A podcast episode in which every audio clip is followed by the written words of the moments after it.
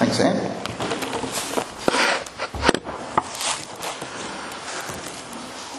All right, let's pray. Father, I pray that the meditation of our hearts and the words that I speak will be acceptable to you, Lord, that, that, that we just won't listen to these words, we'll take them to heart and put them into action as well. Thank you, Jesus. Amen. Friends tell friends. That's the title that I'll be talking about today. But what do friends tell friends? Well, let's investigate. If you're looking at buying a new product or service, how do you go about finding out? How do you decide what you're going to buy? You can look at the professionalism of a website or a premises, but it could be just a slick website that's flogging something that um, not too flash. Sometimes a business looks really nice, but um, doesn't mean that they're going to do the job right.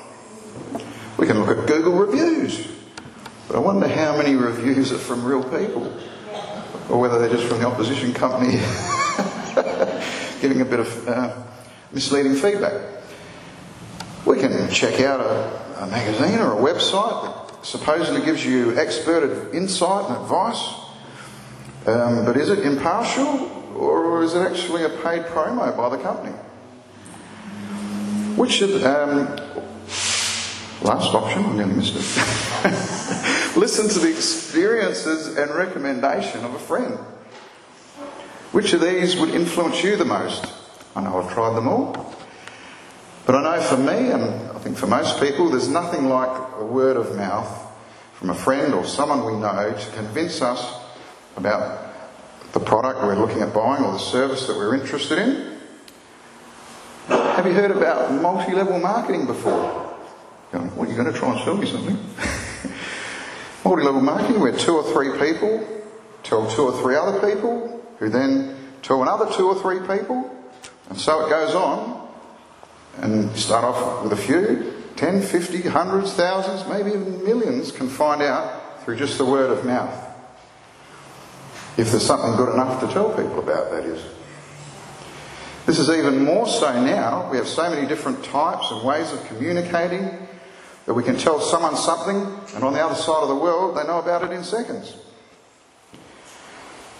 Has everyone heard of the company called Amway? It's a worldwide company that markets a huge range of products on the principle of try our products, and if you like it, tell your friends. It's also not surprising how many friends people will find if they think they can make a dollar or two. So, why am I telling you all this? Because telling friends good news, who then want to tell their friends good news, should be easy, shouldn't it? When there seems to be so much bad news and negativity coming at us from every angle, good news should be a wonderfully welcome breath of fresh air on a hot summer's day. So, where do I want to take us today? I want us to embrace our mission. So, we have had for a while a mission statement on our website. Uh, you may or may not have read it, so I'll read it for you now. I'll add in a couple of words just to make it flow a little bit better. But um, Living Word Church, our mission, if we choose to accept it, is Jesus was and always will be the champion of ordinary people. He cares about everyone. And through faith in the fact that Jesus died in our place, we can all be his friend. Therefore, we gladly accept the role of telling people that he wants to be their friend too. Will you join us in this mission for God? This is based on 2 Corinthians 5.18 and I remember Daryl showed it to me in the Good News translation which I think puts it in a, a particularly nice way. All this is done by God who through Christ changed us from enemies into his friends and gave us the task of making others his friends also. Are we willing to fulfill Jesus' task of introducing him to our friends so they have the opportunity to be Jesus' friend too? Please do. Before we explore this further, I would like us to think a little bit more about who we are. Well, we are Living Word Church. I know we're not people who like to blow our own trumpets, but I'm proud to be part of this church and really appreciate the love and support I've received from the people of this church. I think it's important to recognise some of the qualities and characteristics of our church. So here's my top 10. We love God, and I think that's a really great place to start. We stand on the truth of His living word. That's why we're called Living Word. we seek to be guided by His Holy Spirit. We have joyful, Christ centered worship. And thank you for our musos for this morning. It's been wonderful. We are kind and generous people. We are a family who are committed to one another. We are loyal and dedicated, trustworthy and sincere, a people of integrity. We are empathetic and compassionate. We are diverse in our talents and interests. We all bring something different to the church and the service of God. Okay, that was a few more than 10, wasn't it? But it's all true. So don't think we don't have much to offer because all these qualities reveal a people and a church with a heart for God. I think sometimes you know, we can have those grass is greener on the other side moments when we look at other churches and think, oh, if only we had this or that, which would help us to be more successful. Or wouldn't it be great if we had such and such? Now, we might not have the latest, greatest whiz bang technology and presentations that blow people away and concert like performances in our church, but um, is that what the Bible says? Is important? Is that what God thinks is important? No, I don't think so. And in 1 Samuel, when Samuel was looking for the right man to anoint as king for God, God gave Samuel this advice. But the Lord said to Samuel, Do not consider his appearance or his height, for I have rejected him. The Lord does not look at the things that people look at. People look at the outward appearance but the Lord looks at the heart. Friends, God looks at the heart and our real motives behind what we are doing. I want us to feel good about who we are, and I believe we can be confident in recommending our church and people to anyone. If we can keep growing these qualities in ourselves, our top 10, and, rec- and replicating them in others who become a part of our church, we have the right foundation for building a church that honours and has a heart for God. And that's what's pleasing to Him. Now, we may not grow to become a mega church, but I would rather grow quality, not quantity. So, how well do we know God? If you're telling a friend about another person, we need to know that person we're talking about or we won't be able to tell our friend too much about them. It's the same with Jesus. If we don't know him very well, we won't be able to tell others much about him. But we're all on a different journey and in a different place in our journey, and that's all right. Out of all the people we know, and also with Jesus, there are different levels of closeness in our relationships. There's some people that we're closer with than others.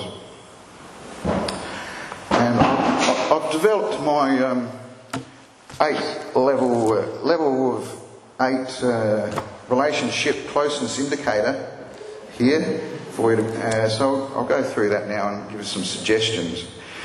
So level one might be someone you pass in the street and say hello to out of politeness. You may even acknowledge them by name if you know it. But you don't stop for a chat, you just pass by and say good day.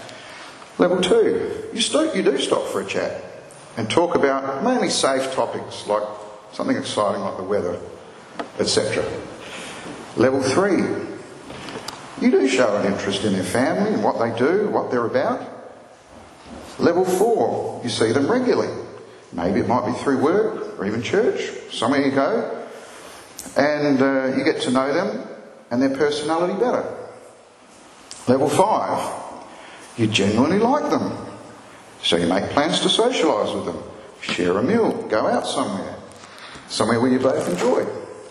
Level six, they become more like a family. You know everything about them and take every opportunity to spend time with them. Level seven, you share your deepest thoughts, feelings, fears, and concerns with them. There is no one you trust or care about more, is level eight.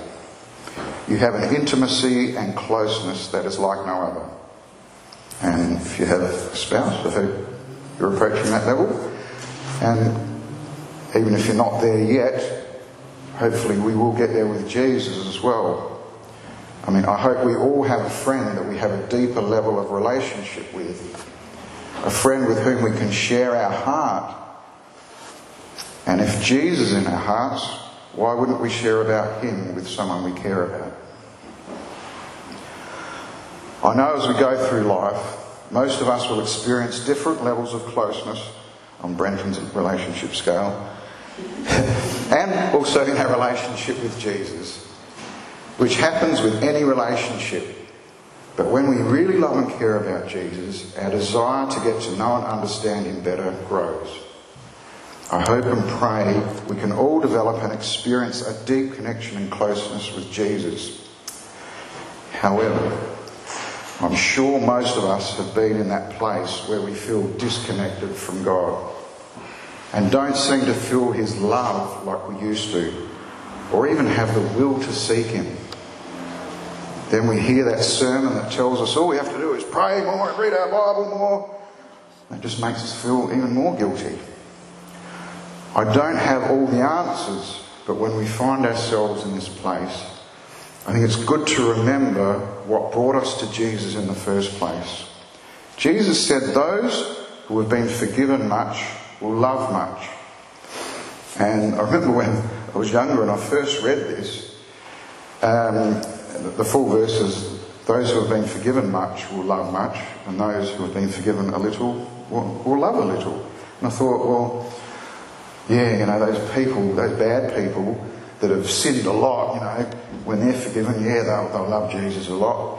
But, you know, people like us, not me, who've only, you know, we've been pretty good, we've only done a few bad things, We'll be, only need a bit forgiven, so then we won't love as much. Well, that's completely wrong. What it's talking about is a realization when we look at ourselves.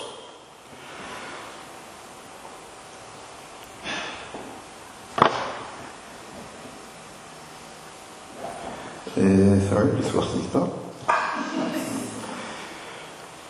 So, in other words, those who have realised the depth of their sin, how far they have fallen away from God, and all they have left is to throw themselves on the mercy of God and remember the lengths that God has gone to through His Son Jesus to save us from ourselves.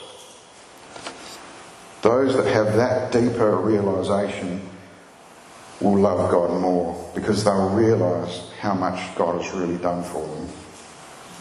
He is always longing for us to return to Him, and His arms are always open wide to receive us. Friends, the more we love Jesus, the more we will want to know Him and spend time with Him and introduce Him to others so they can share in His love as well. I'd just like to pray for us all now as well. So let's pray. Father, we pray for a deep desire in our hearts to get to know you more through, through your Son Jesus. And thank you for blessing us with your Holy Spirit who now lives in our hearts and empowers us to do your work. Help us to love you more and know you better so it will be easier for us and help us to be more capable of sharing the good news about you and your great love and the longing you have to bring the lost people of this world back to you. You are our loving Father who longs to see all your children saved and returned to you. Amen. So, when you tell your friends, don't forget, we're not alone in this task. We are empowered by the Holy Spirit to do the tasks Jesus has given us. And what's the task? Come back to today's scripture. All this is done by God, who changed, who, sorry, all this is done by God, who through Christ changed us from enemies into his friends and gave us the task of making others his friends also. Notice at the start of this verse, it says, All this is done by God. So it's not us doing the work, we are just willing participants in what God is doing. Be open to the leading of the Holy Spirit in our conversations. And remember, Jesus said we don't even have to worry about what we're going to say because the Holy Spirit will bring to mind the right words for the person or situation we're speaking into. Jesus encourages us in his words in Luke 12 11 to 12. And when you are brought to trial in the synagogues and even before rulers and authorities, don't worry about how to defend yourself or what to say, for the Holy Spirit will teach you at the time what needs to be said. So don't worry about it. The Holy Spirit has got your back. So, why is all this so important? At the end of the day, this is a life and death situation. Do we want to see our friends, our loved ones, and those we care about end up in hell? No, we don't. This is very serious stuff. And I remember um, this example used to be you know, one of the ones that Daryl would talk about, and there's a cartoon of it as well. If we saw someone driving across a bridge who was oblivious to the huge section that had fallen out, would we warn them if we could? About the disaster that they are facing? Of course we would. If they don't listen to us, then that is their choice. But if we don't warn them, what choice do they have? There will be no choice and only one possible outcome, and that is disaster. So, summarising where we've come so far, I want us to be proud of who we are and what we have to offer as Living Word Church start to learn ways that we can communicate the love of Jesus into people's lives because friends tell friends. So, how do we go about doing this? How do we apply this in our lives? Firstly, I just want to encourage us to have a go at practicing what practicing speaking Jesus into our conversations. We can ask questions along the lines of what do you think happens after we die? Do you think we'll make it to heaven? Why? Be guided by the Holy Spirit, who may give you insight into their life situation that can help break through barriers to the very heart of where people are at or what they're going through. We can help minister and bring Jesus into whatever is happening in their life. And we don't have to do this alone. If you're not confident talking to people about Jesus or worried about offending someone, I recommend going out with someone who's confident and experienced so you can learn the types of questions they ask, how they speak to people, and how they steer the conversation in the direction of Jesus. It's easy to be polite and inoffensive when you show genuine care, concern, and the love of Jesus to people.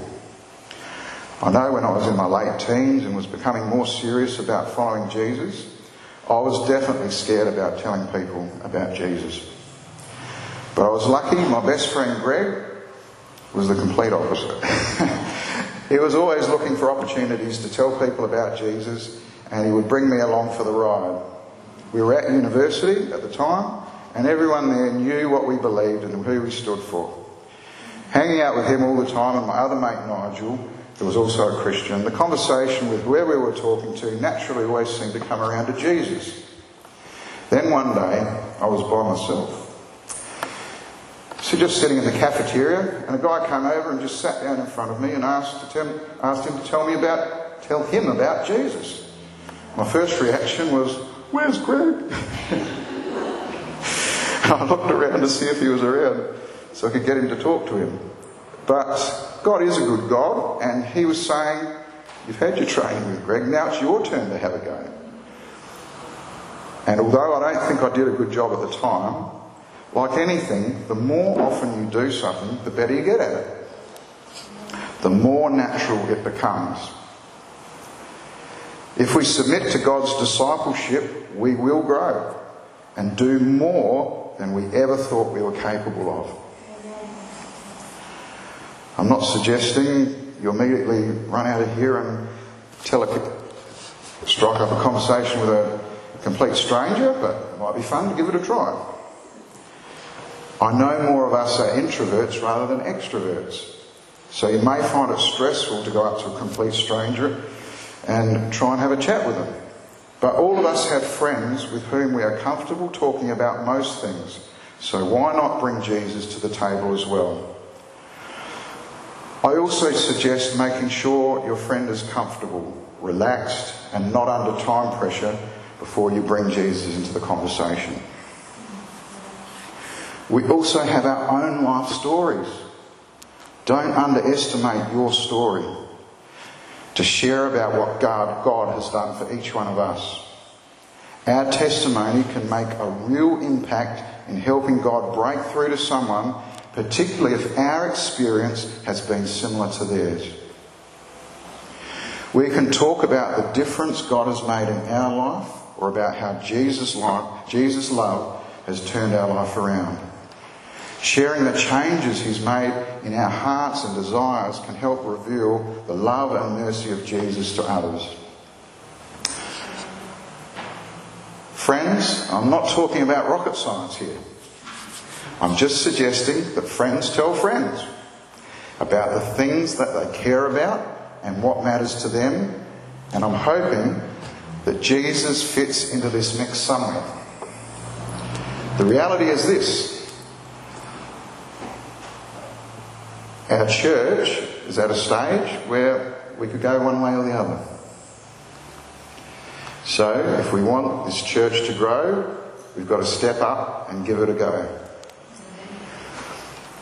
I would like to return to our mission statement and we'll stand and Oh, it's already up on the screen there. Thank you, Faye. If we all stand, we'll um, say it together. You'll recognise a chap in the bottom right hand corner of the screen there. And when we're putting together the website, um, and Daryl asked me to put together a mission statement, and I was fairly uncomfortable with it. And he had a look at it and goes, yeah, it's, he goes, oh, it's, it's too churchy. He said, yeah, church people would like that. But he said, what about people that don't come to church, that don't know churchy language? And he just sat down and wrote this straight away. So let's speak it together. Jesus was and always will be the champion of ordinary people through faith in the fact that Jesus died in our place, we can all be his friend. We gladly accept the role of telling people that he wants to be their friend too. We will step up and give it a go to help our church to grow. Amen. Praise the Lord. Thank you.